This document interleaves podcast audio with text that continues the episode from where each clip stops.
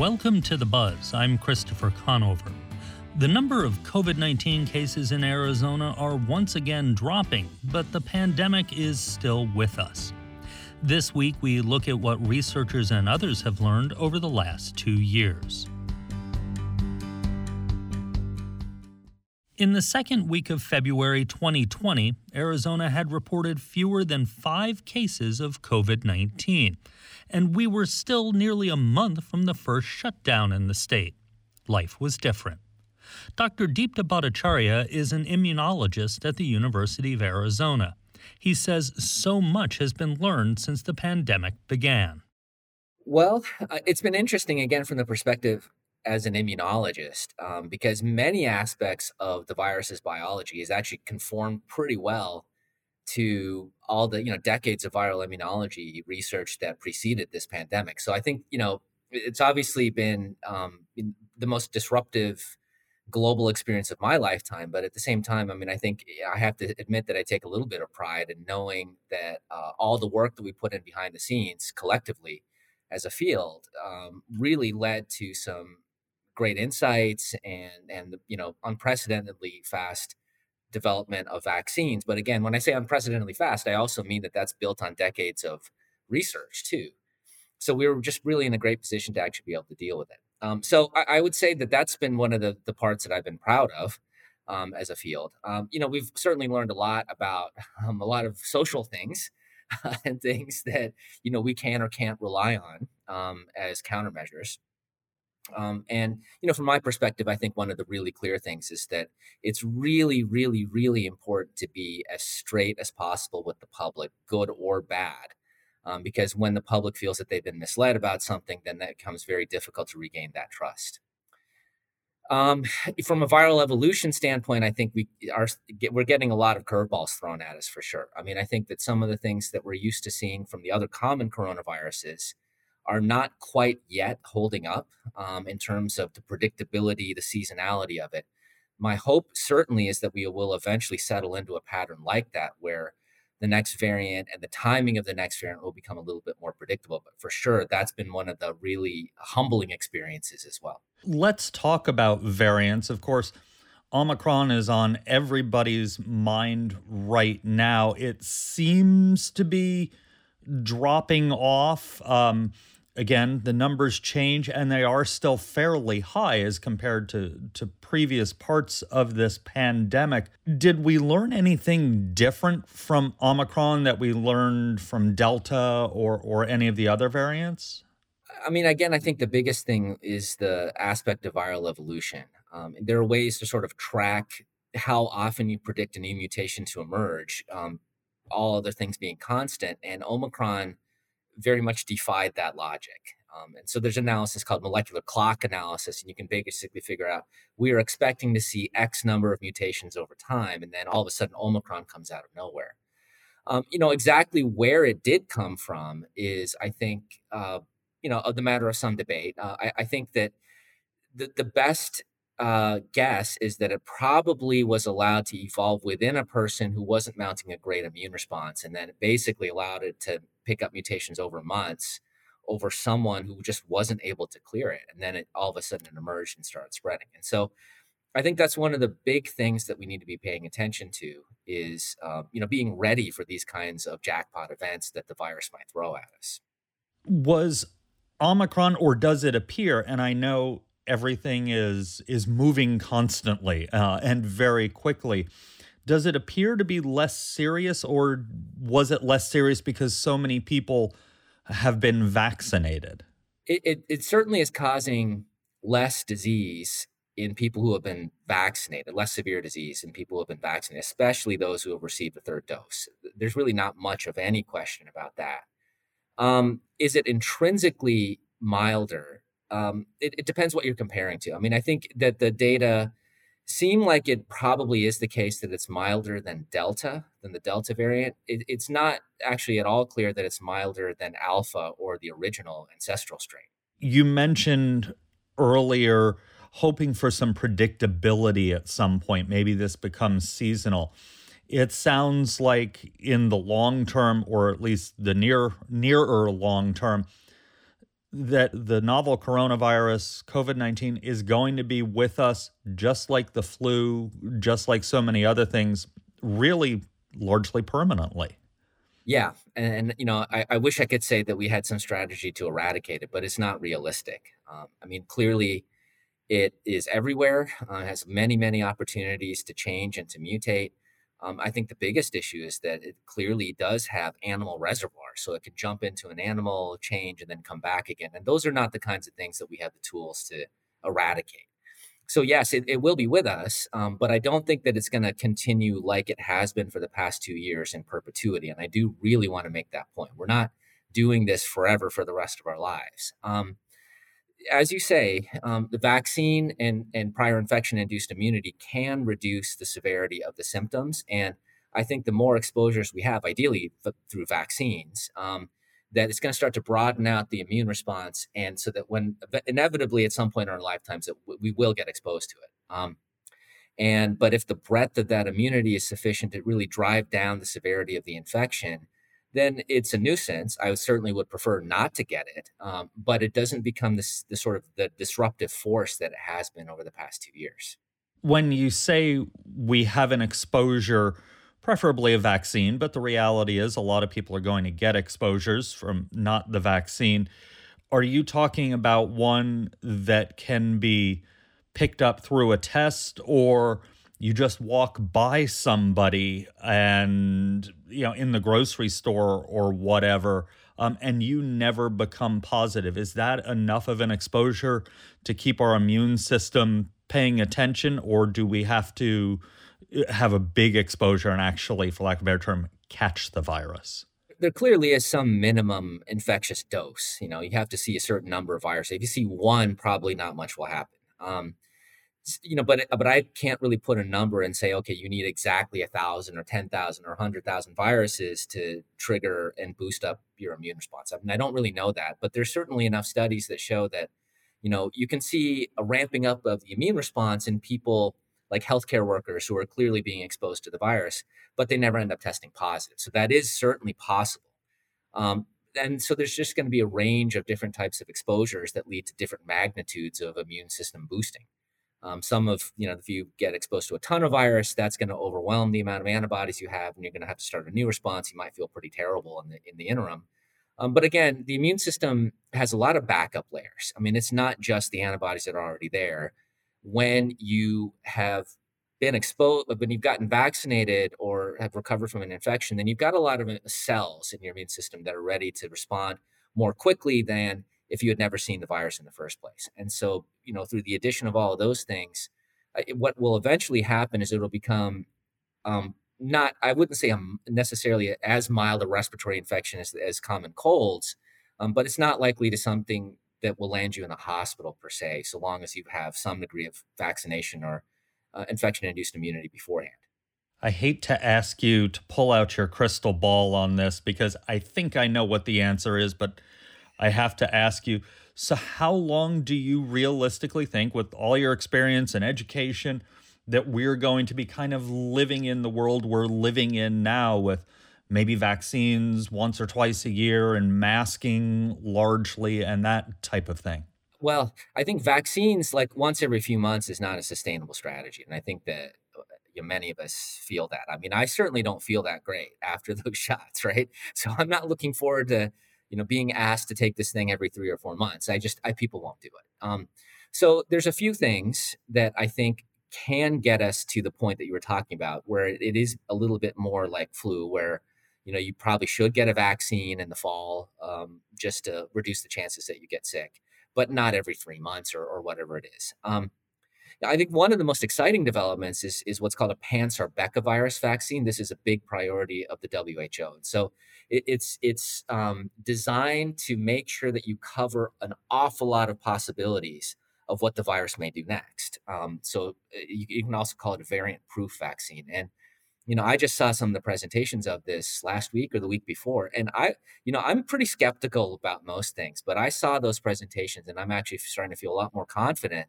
that one can actually generate something that's a lot more variant proof and bias a lot more time in between vaccines than what we're being asked to do right now.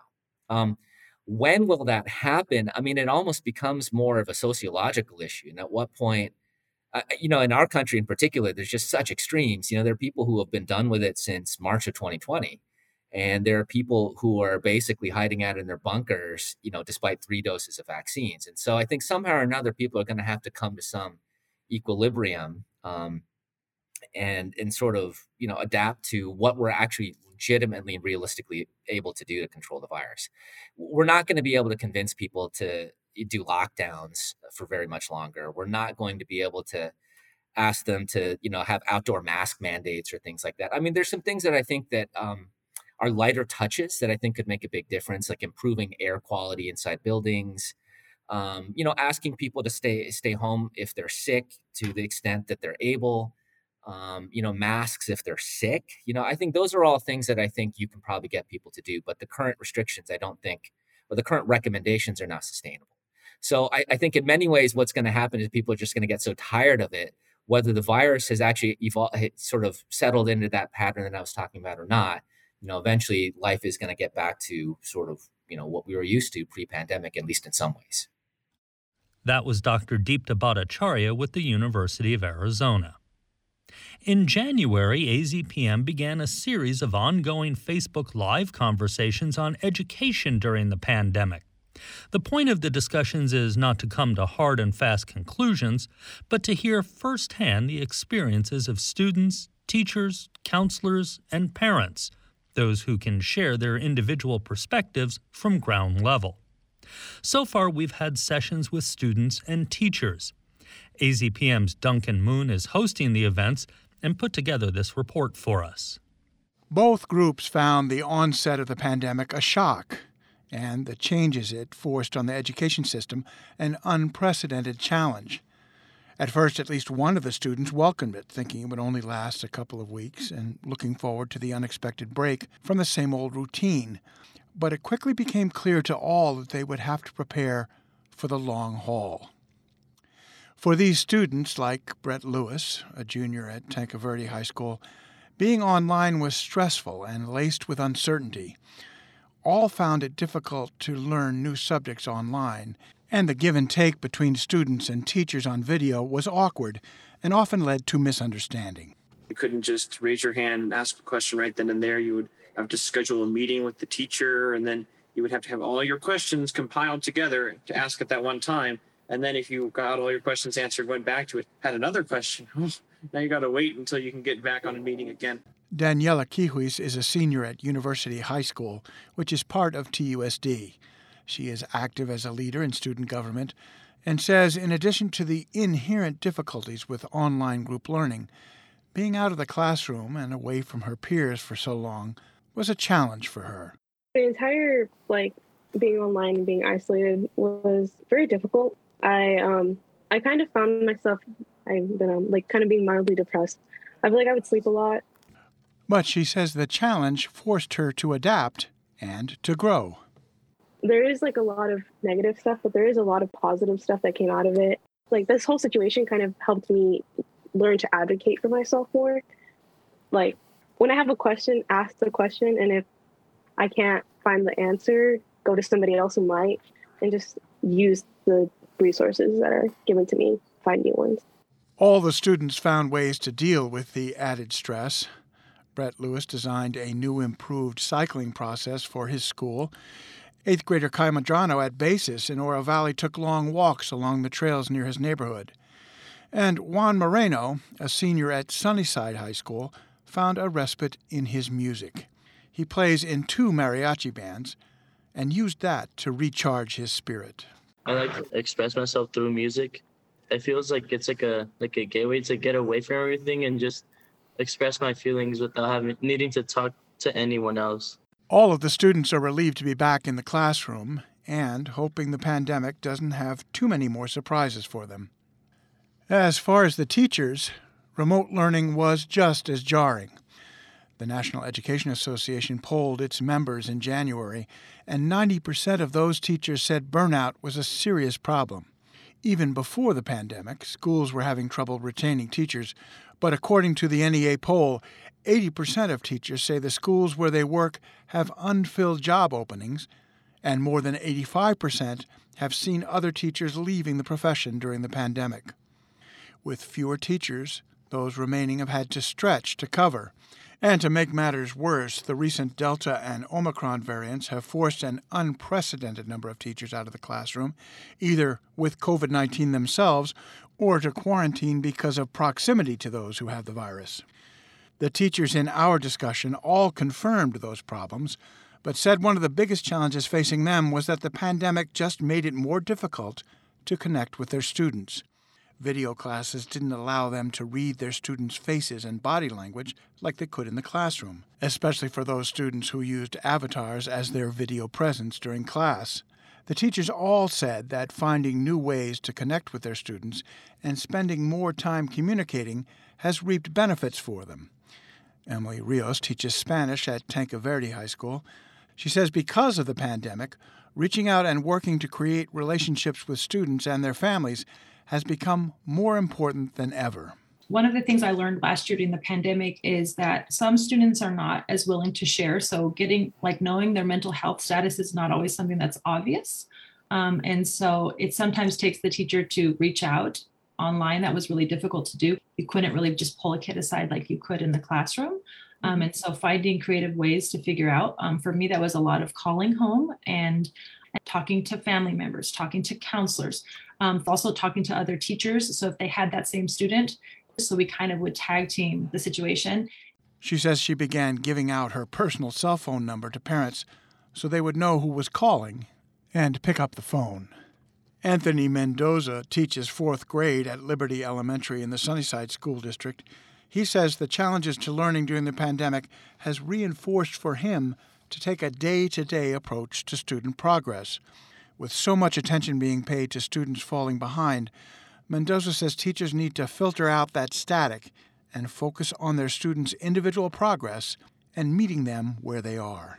It's more of that focus on not necessarily perfection and getting it right now, but are you progressing? Are you moving forward? Can we see that you're moving forward? You may not have it yet, but we can see that you're getting there and eventually you'll get there.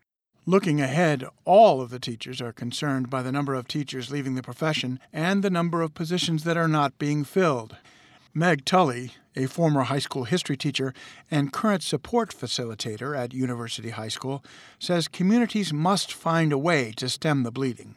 We need to not only get more people in education, we need to really retain the people we have, protect them from burning out, provide support. We just need more boots on the ground. Tully, Rios, and Mendoza warn that without a strong show of support and resources from the state and from local communities, the danger that the negative statistics could continue to spiral down remains a real possibility. For The Buzz, I'm Duncan Moon. AZPM will host another Facebook Live event on education and the pandemic on February 16th at 6:30 p.m. You're listening to The Buzz. I'm Christopher Conover. This week, we're taking a look back at life two years into the pandemic. When the pandemic hit, the University of Arizona had a challenge many of us didn't face in our lives dorms with hundreds of students living together. To help, Dr. Ian Pepper told AZPM's Andrew Oxford that he and his team began testing wastewater. Since then, it's taken off nationally and internationally. It's uh, WBE is, conducted all over the world, and it really is becoming a new um, discipline. And of course, it's been an evolving discipline. Um, methods evolve, the method of detection evolves, and so quite a few changes since we started. But um, the way we got into this was back in the spring of 2020 I put an advert on the West website that we would take wastewater samples from any utility in the country and analyze for SARS-CoV-2, provided the utility would provide funding to cover the cost of the analysis. And it was very exciting. I remember wondering if we would get any takers. Well, yes, we did. We got hundreds of samples from New York, Los Angeles, Florida, um, Canada, you name it, we got it. And that was a great experience for us because we got very good at testing wastewater for SARS CoV 2. And for every data set, I would write an interpretation of the data for the utility. So I got very good at equating a given virus concentration in the wastewater with a number of clinical cases in that area at that time. So, fast forward, um, the pandemic hit, the University of Arizona shut down in the March spring break uh, 2020. All classes went online. And that cost the university um, approximately $100 million. uh, and so in the summer of 2020, President Robbins um, announced the assembly of seven teams to work on allowing for campus reentry in the fall of 2020. One of the teams that arose was wastewater based epidemiology. I headed that up, and my task was fairly simple. Ha! All I had to do was monitor campus for one year. And I remember thinking, I don't know how to do this. I've never done it. But we did think about it and we came up with a plan which was very successful. Um, and we ended up monitoring student dormitories on the U of A campus. And an important point was that each dorm that we analyzed the wastewater from was the sole um, source of wastewater. In other words, one dorm, one sewer, and the virus in that wastewater was from that dorm, and we knew the number of people in that dorm. So we started monitoring six days a week, and um, it was very successful. I've heard you say poop doesn't lie. Uh, what do you mean by that? The phrase poop doesn't lie started out as a catchphrase, but it's come to be that it really is very true. If we test wastewater and find SARS CoV 2 in that wastewater, it emanated from someone, meaning someone was infected. So poop truly does not lie. How many outbreaks did this detect or potentially prevent?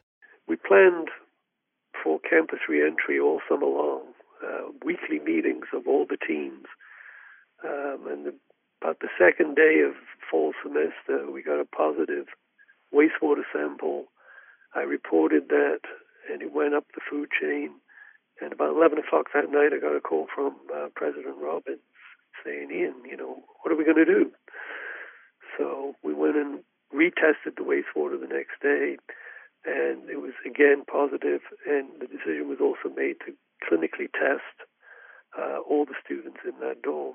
So the idea behind wastewater-based epidemiology is, let's say you're monitoring 18 dorms, and only one of them is positive for the virus, then that's the dorm where you focus your clinical testing.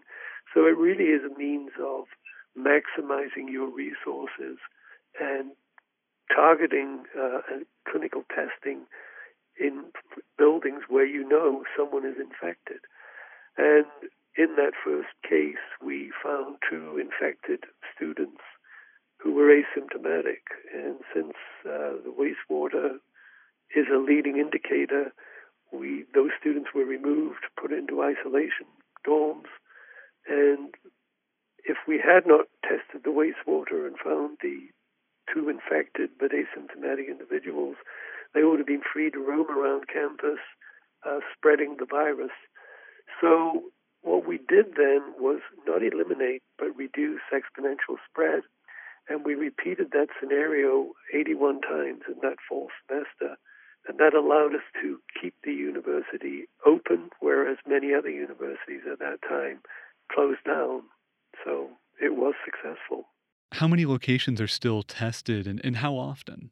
We do 18 dorms at the moment. We do nine dorms on Monday, Wednesday, Friday, and nine different domes on Tuesday, Thursday, Saturday.